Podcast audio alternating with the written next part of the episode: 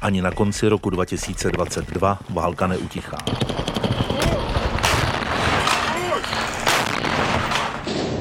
Vladimír Putin ale opouští příběh o speciální vojenské operaci.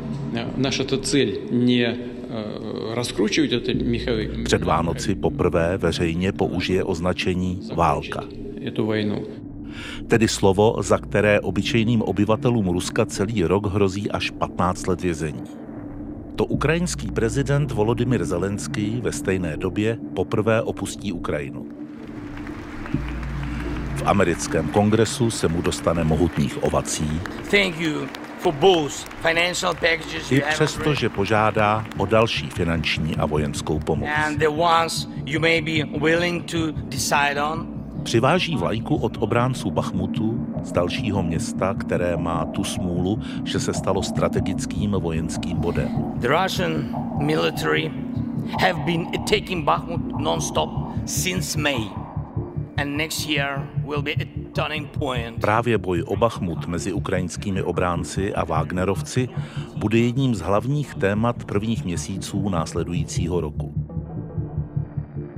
Na Ukrajině se bojuje na mnoha místech a dění poblíž fronty stále pokrývá náš válečný zpravodaj Martin Dorazín. Jak je slyšet, tak Rusko stále uhledar ostřeluje, střílí přímo do města, kde ještě zůstalo 200 až 300 lidí, civilistů, ale nepohnuli se směrem dál dovnitř. Všechno je to tady pár set metrů ode mě, se odehrává a ta obrana je tak silná, že sem Rusy nepustí. To ale neznamená, že to město nakonec nebude úplně spustošené a zničené. Radiožurnál uvádí podcastovou dokumentární sérii Rok ve válce na lince Ukrajina Praha.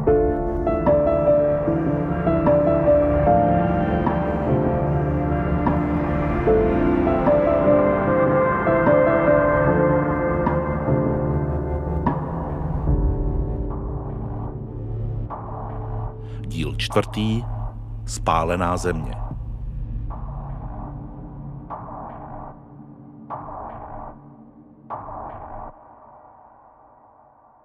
Martin byl koncem roku taky za hranicemi Ukrajiny, musel si vyčerpat měsíc dovolené. Byl v Gruzii, na lyžích v Itálii, doma a v Polsku. Druhý týden v lednu se ale vrací zpátky tak ten návrat na Ukrajinu po měsíci je takovým svým způsobem i šokem.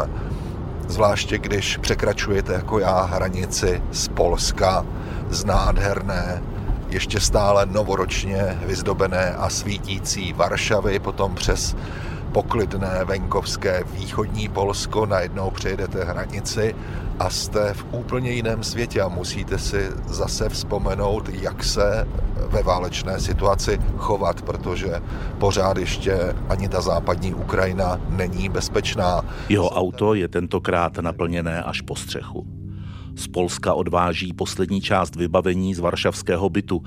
Čím blíže je frontové linii na Ukrajině, tím je okolí pochmurnější. Jsou tady vesnice, které jsou pořád bez proudu. Občas vidím, že tam svítí nějaká lampička, lidi chodí po ulicích s čelovkami. Větší města tam ten proud vypínají eh, po jednotlivých městských obvodech, takže třeba levá část města je úplně tmavá a tady napravo už to svítí, ale pak se to zase vymění a e, ta část lidí, která měla večer prout, tak ho za chvíli mít nebude. Je to takové přízračné, zvláště v zimě, v noci, když prší, tak ta atmosféra je velmi skličující. Kolem cesty na ulicích se pohybují takové tmavé postavy v uniformách se zbraněmi. To k této situaci patří.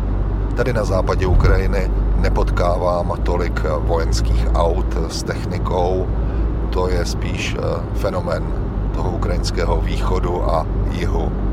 Tam je vlastně civilní auto spíš výjimkou a většinou jde o nějaký náklad humanitární pomoci, o dodávky nebo o lidi prchající z těch nejhorších válečných zón ve svých autech. Z Čechy. Jak jste slyšeli, musel jsem si velmi rychle vzpomenout na to, že tady jsou kontrolní stanoviště, blokposty. To už mi taky tak nějak vypadlo z paměti, když člověk je měsíc někde jinde v Polsku, v Česku, tak si velmi rychle odvykne od těchto nezbytných eh, opatření na ochranu před průnikem nepřítele nebo diverzantů a podobně. Ale je třeba říci, že těch kontrolních stanovišť už je mnohonásobně méně, než to bylo na začátku války, kdy byly v každé vesnici. Teď jsou vlastně jenom na vjezdu do velkých měst a občas na těch dálnicích někde uprostřed na důležitých křižovatkách. Co se ale nemění, jsou poplachy přímo v Dnipru a jsou stále častější. Ty první exploze, to byla taková předzvěst a ta třetí nebo čtvrtá, to už jsem měl dost nahnáno.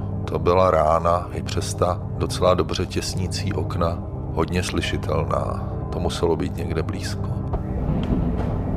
Předtím jsem slyšel pár takových dunivých explozí, trošku zpovzdálí, ale ta poslední, ta byla silnější, takže se půjdu schovat někam za tlustou zeď. Za dvě teda. A za okny je taková až hrozivá tma. Nikde nesvítí ani jedno světýlko. Celé to obrovské město, milion třista tisíc obyvatel, včetně uprchlíků, je ponořené do absolutní tmy.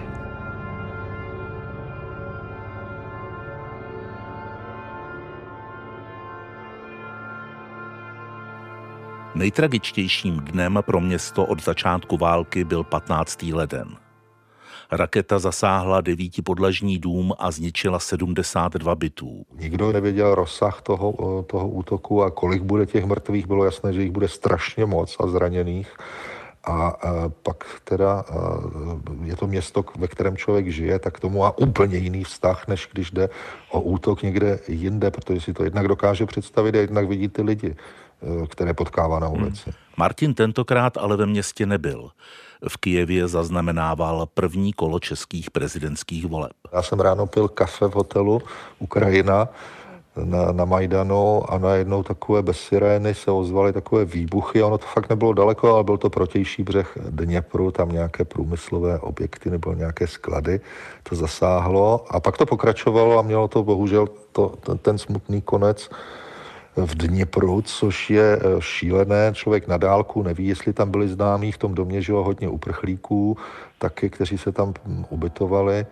A teď jsme nevěděli, co se děje. Sčítání obětí je hrozivé. Zastaví se na čísle 46 včetně šesti dětí. Já se na tebe vzpomenu po každý, když eh, jedu eh, někam a vidím billboard třeba jednoho z kandidátů, který zatahuje tu ukrajinskou válku eh, do českých prezidentských voleb. Jak, jak tohle na tebe působí? No, no, na mě to působí strašně nemístně a jako zneužití úplně té situace a té tragédie, která se tady stala, i svým způsobem urážející pro, pro Ukrajinu. To vůbec nemělo být žádným tématem prezidentských eh, voleb. Eh, je to prostě takové zoufalé, asi nedostatek jiných, nosnějších a atraktivnějších témat, eh, protože samozřejmě ten populismus tam hraje roli, lidi to zajímá, že tedy prezidenti nebo kandidáti. Ukrajina lidi v Česku zajímá. I když sázka na tohle téma Andrej Babišovi nakonec nevyšla. Strach z války nefungoval. Lidé spíš více řeší, jak moc dál Ukrajině a Ukrajincům finančně a vojensky pomáhat. Slova odpůrců jakékoliv pomoci jsou sice po roce možná hlasitější, ale podle průzkumů je to menšinová záležitost. Možná i proto, že se nenaplnili nejčernější scénáře o nedostatku plynu během zimy. Plyn je. A v lednu dokonce k nám poprvé neteče vůbec žádný z Ruska. Počkej, já ti něco, já ti něco, A Martin? ti něco přečtu, jo. Ten přijímá gratulace za jednu z nejprestižnějších českých novinářských cen. Vážený pane Dorazíne, rád bych vám touto cestou poblahopřál k udělení ceny Ferdinanda Peroutky za rok 2022. Další věty, další věty. Vaše dlouholetá, pečlivá a mnohdy odvážná práce přispěla k tomu, že občané České republiky mají přístup ke světovému dění, vydáváte se vstříc nebezpečí, aby oni nemuseli. Děkuji vám za vaši službu s úctou Miloš Vystrčil, což je jo, předseda Senátu. Ano, ano, známe. Já vím, proto ti to nečtu. Potěšilo tě to? No, no blbá otázka, no. počkej, ne, jinak. Co tomu říkáš? Co tomu říkám? E, to potěší určitě každého, tebe by to nepotěšilo? Já nejsem takový frajer jako ty, abych jako někde se pohyboval tamhle v Dnipru a v dalších těch. Ale jo, tak by mě to taky potěšilo. Já jsem taky dostal takovou cenu. Kdy? Ale to už je dávno. No, tak to taky potěší, vidíš. No, ale to nebyla cena Ferdinanda Peroutky, to byla cena Karla Havlíčka Borovského, víš. Protože já jsem starší, Aha. tak to potřebuji dostávat od těch starších klasiků. Hele. Jo, to, to jsem dostal taky vlastně. Jo, to, jo, ty, to máš, ty máš obě dvě, jo. No, no, a to už je tam. Cenu Karla Havlíčka Borovského dostal Martin za objektivitu a výjimečnou formu spravodajství z válečných konfliktů a krizových oblastí v roce 2015, tedy krátce po Euromajdanu a obsazení Krymu. Tentokrát si ale Peroutkovu cenu nepřebírá osobně. Zastoupili ho kamarádky, novinářka Petra Procházková a operní pěvkyně Dagmar Pecková. Petra Procházková pak přivezla cenu Martinovi do Dnipra. Tady to je. Milý Martine. Počkej, ale tak to je. Milý Martine, počkej, slavnostní okamžik. Co to máš na sobě? Máš mít motýlka? No jo. Jo. Milý Martine, Dobře. přejeme ti hodně úspěchů v tvé práci. Tady máš kouly, kouly, Největší novinářské ocení v České republice. Ježiš, to ona je těžká. Políbíme se. Jo, je, tak já vám, já vám děkuji, že jste to přivezli.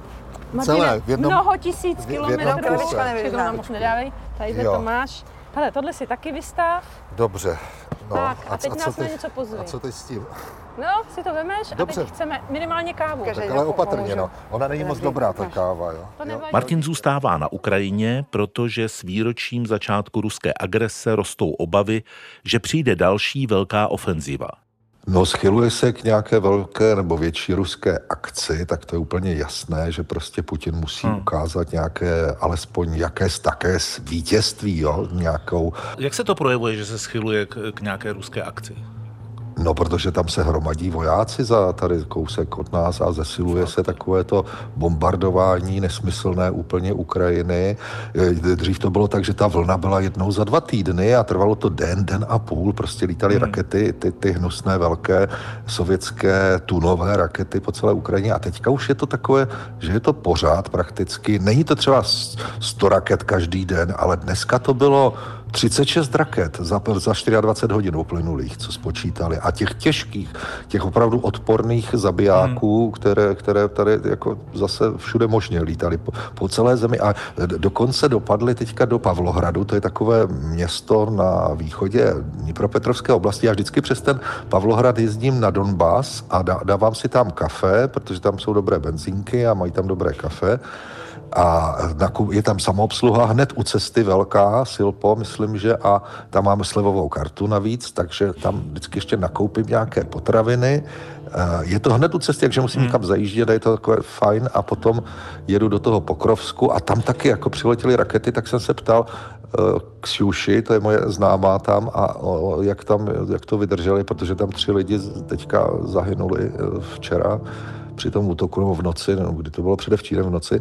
A, ona říká, no tak oni tady jako každý den je něco takového se nám tady přihodí v tom Pokrovsku. To už je v Doněcké oblasti, jo? to už je vlastně tam blízko té válečné linie, ale ne úplně blízko, že by to tam, tam to nikdy nebylo takhle hrozné. Přiletěly tam rakety, zbořili trošku jeden most, mířili na nádraží a na takové věci, ale teď to spadlo na sídliště a zabíjelo to tam lidi, jo? takže tam já jezdím právě přes ten Pavlohrad, který je po trase, jo, který je na snadě, že prostě se ho pokusí hmm. taky nějakým způsobem eh, t, eh, alespoň poškodit, protože tam, tam vedou, a já to nebudu říkat, co tam vede, to nesmím. No to neříkej. Co, co, tam, co tam vede? No tam je, tam je samozřejmě železnice, jak to je na mapě, to se každý no. může podívat, no a je to taková cesta do Donbasu. Martin ale sám zamíří ještě blíž frontě. S Olegem a Vitáliem jsme se ráno vydali na cestu do Vuhledaru, kam oni jezdí velmi často. Já jsem tam byl naposledy před asi dvěma měsíci a bude zajímavé srovnat tu situaci, jak se vyvíjí. Ještě stále tam žijí lidé, kterým vezeme humanitární pomoc, hlavně vodu a chleba. Ten bude čerstvý, protože se ještě musíme zastavit v pekárně Olega Tkačenka v Pokrovsku naložit bedny s chlebem a vyrazit na cestu ještě za tmy, abychom se stihli vrátit, než začne nějaké větší ostřelování, ale tady není klid prakticky nikdy. Teď ta cesta bude delší, protože ráno trošku nasněžilo, nikdo to neposypal solí, na to tady není čas, takže to klouže. Tady už z okolí se ozývá různě palba, hlavně z houfnic.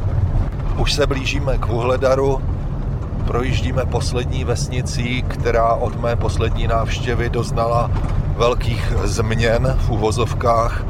Spousta domů navíc je tady rozbombardovaná a teď ty zimní podmínky, ty silnice plné děr, výmolů, kráterů, tak to není nic moc příjemného, proto je tady nutné mít dobré auto. Jak se ale za chvíli ukáže, to jejich inkasátorské, velké, těžké auto není ideální pro průjezd terénem.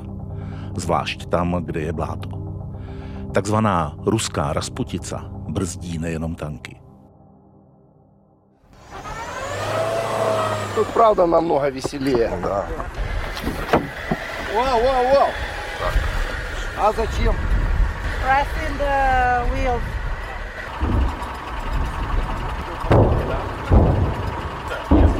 Škoda, že nebrzne, protože to bychom normálně prolítli. Ty koleje mají tak 20 cm, to je samé bahno, černozem.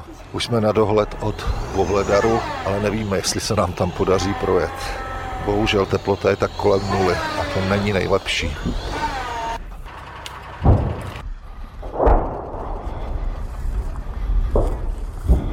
Kousek před námi, ale je to poměrně daleko.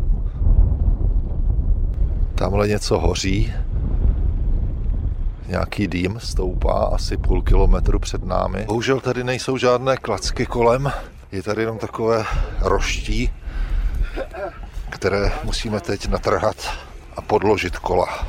Tak pořád nevíme, jestli se nám tam podaří projet. Je to asi necelý kilometr do Vuhledaru. Nevěsilo. A kolegové by si taky měli vypnout světla u auta, protože jsme vidět tím pádem.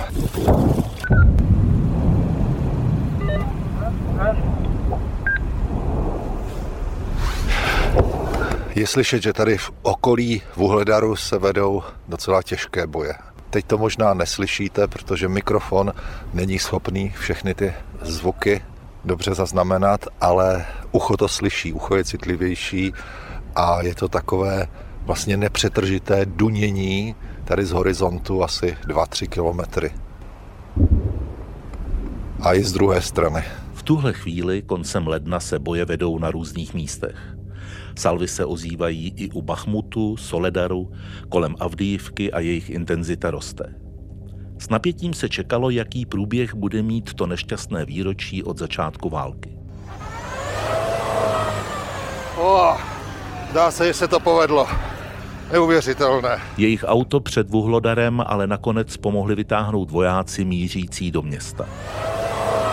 A jsme na asfaltu. Sláva Bohu. Jak by řekl Olek. Asi tu pomoc předáme vojákům, protože... Náklad předají vojákům a ti jej dovezou až do Vuhlodaru. Druhý den ale podniknou další pokus. Venku totiž mrzne. Tak a dnes druhý pokus proniknout přes to bahno přes pole do Vuhledaru. Se nám to nepodařilo včera, protože půda byla rozmrzlá, ale teď je to tvrdé, pevné, tak doufám, že projedeme.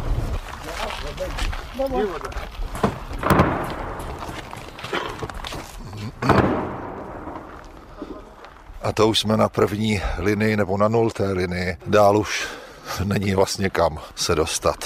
I tady to mikrosídliště zvané kvadrát podle čtvercového tvaru od poslední návštěvy vypadá daleko hůř. Daleko víc domů je vypálených. Ale pořád tady jsou lidi, kteří si přišli pro vodu. А водичку дашь? Одну дал. Мама! Мать! Она не слышит. Иди назад. Сейчас он туда. Мама! Назад иди.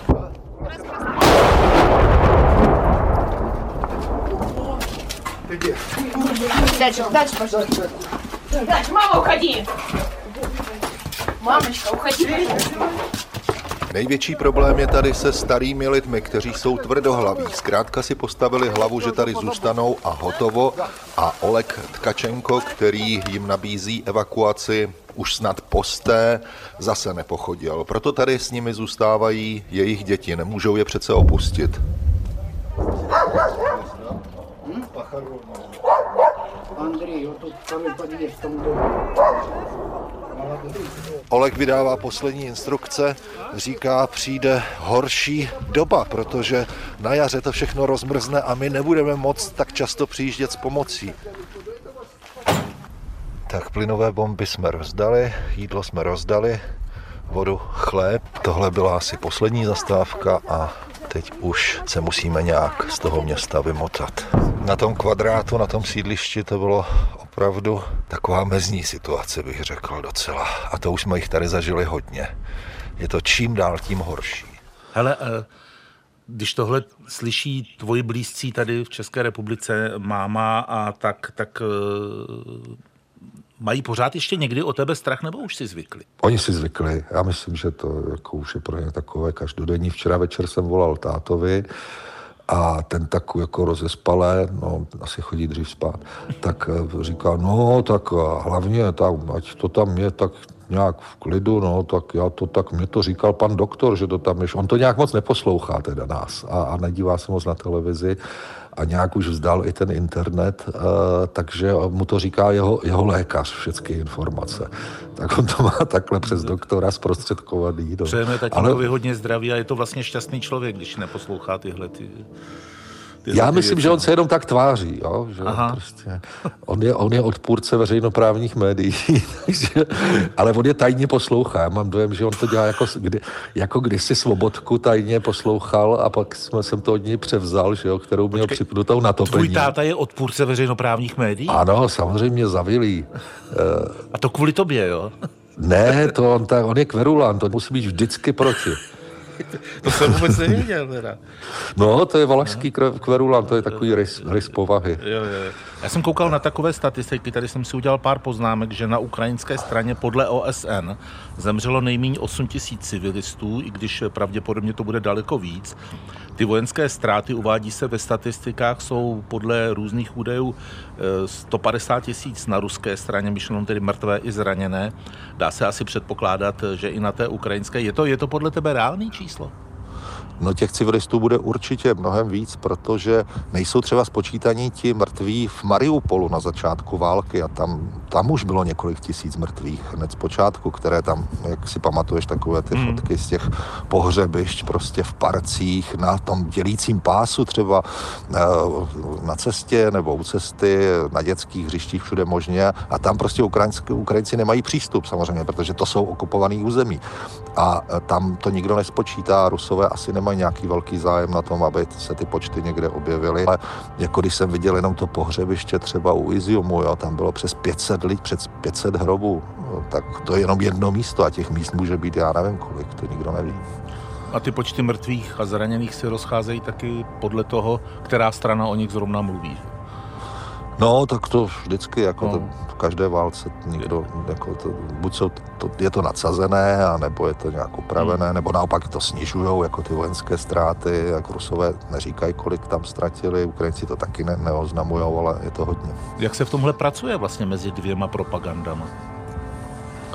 No, tak takovou srovnávací metodou. Že plus minus zjistí. Ne, tak v Rusku třeba jenom jako se objevují takové informace, protože to, to nemají moc pod kontrolou, takže třeba jsou pohřby těch lidí, kteří, které se podařilo nějak vytáhnout, předat příbuzným, eh, tak tam zjistíš, jaké jsou ty počty. Jo. Nebo kolik doplňují, jo. to se taky dá spočítat, že kolik, o kolik to doplní, tak to, tolik jim zhruba ubylo na tom bojišti. Ono je to asi blbá otázka teď, ale eh, jak jsi studoval eh, v Rusku a až ta válka skončí, tak eh, jestli třeba až se trochu oklepeš, tak jestli si řekneš, tak já se tam pojedu podívat. No, já nevím, jestli když ta válka skončí, jestli to tam nebude pořád stejné, nebo jestli tam dojde k nějaké výměně moci, hmm. to by se tam muselo hodně moc změnit, jo, a musel by mít člověk nějaké záruky bezpečnosti, že tam prostě je opravdu nějaká normální vláda, která po nás nepůjde. A jestli tam zůstane tahle v nějaké modifikované variantě, no tak to taky nepřipadá moc v úvahu. Jo. My vlastně nevíme, kdy a jak to skončí. Nebo jsou nějaké náznaky? No tak doufejme, že nějak letos se dočkáme nějakého zvratu. Jo. A jako v to všichni doufají. Já nevím, jak, by, jak bude vypadat ta další zima. Už tahle byla dost drsná, bez elektřiny, někde bez vody. Ale už jsme na to víc připravení zase na hmm. druhou stranu. Jo. Ale zase, když ta elektrika nepůjde dlouho, tři dny se to dá třeba vydržet, ale říkali mi, že když nešla třeba týden elektrika, tak už fakt jako to bylo těžké, protože si nemůžeš ani dobít ty věci pořádně, no ale to se nedá jako takhle v tom, v tom dlouhodobě fungovat a žít, jo, to, je hrozný potom, no tak doufejme, že do, do, do zimy už to snad se nějak vyřeší. 24. února 2023. Dobrý den, je tomu přesně rok, co ruský prezident rozpoutal nejvážnější válečnou pohromu na našem kontinentu od druhé světové války. Speciální vysílání ve stejný čas, jen o 12 měsíců později. Znovu jsem si sednul za mikrofon a hlásil události z války. Kdyby mi někdo řekl před rokem, že válka bude pořád s koncem v nedohlednu, určitě bych nevěřil. Jako rok bolesti, smutku, víry a jednoty označil uplynulých 12 měsíců ukrajinský prezident Volodymyr Zelenský. Řekl to v den, kdy si nejen Ukrajinci připomínají přesně rok od začátku ruské invaze na Ukrajinu. Прямо ось над хатами літають, падли. Бомблять аеропорт. Чути, що йде бій.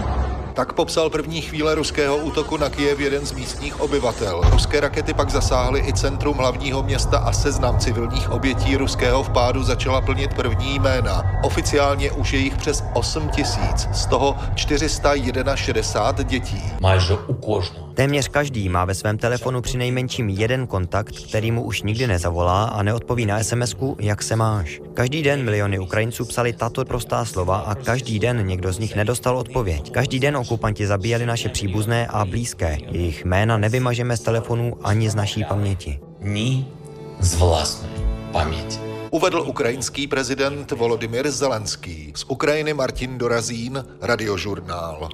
A radiožurnál dnes po 15. hodině odvysílá první díl nové podcastové série Rok ve válce. Moderátor Jan Pokorný v něm vede rozhovory s naším zpravodajem na Ukrajině Martinem Dorazínem. A budeme ještě dál točit ty podcasty?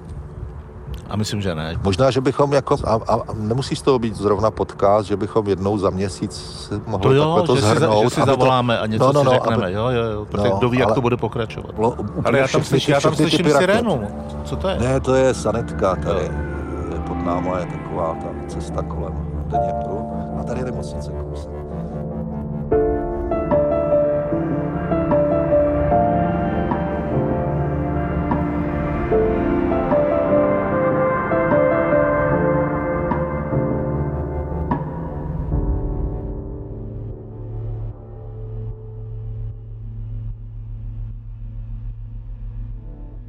Slyšeli jste čtvrtý díl podcastu Rok ve válce na lince Ukrajina Praha. Režie, střih a zvuková dramaturgie Damian Machaj. Námět a scénář Ondřej Suchan. Sound design a mix zvuku Martin Hůla. Rešerše Ondřej Himer. Podcastem vás provedl Jan Pokorný. V podcastu jste slyšeli reportáže a vstupy do vysílání Martina Dorazína a sestřihy z vysílání radiožurnálu ve spolupráci s Českým rozhlasem vyrobilo v roce 2023 Storylab Audio.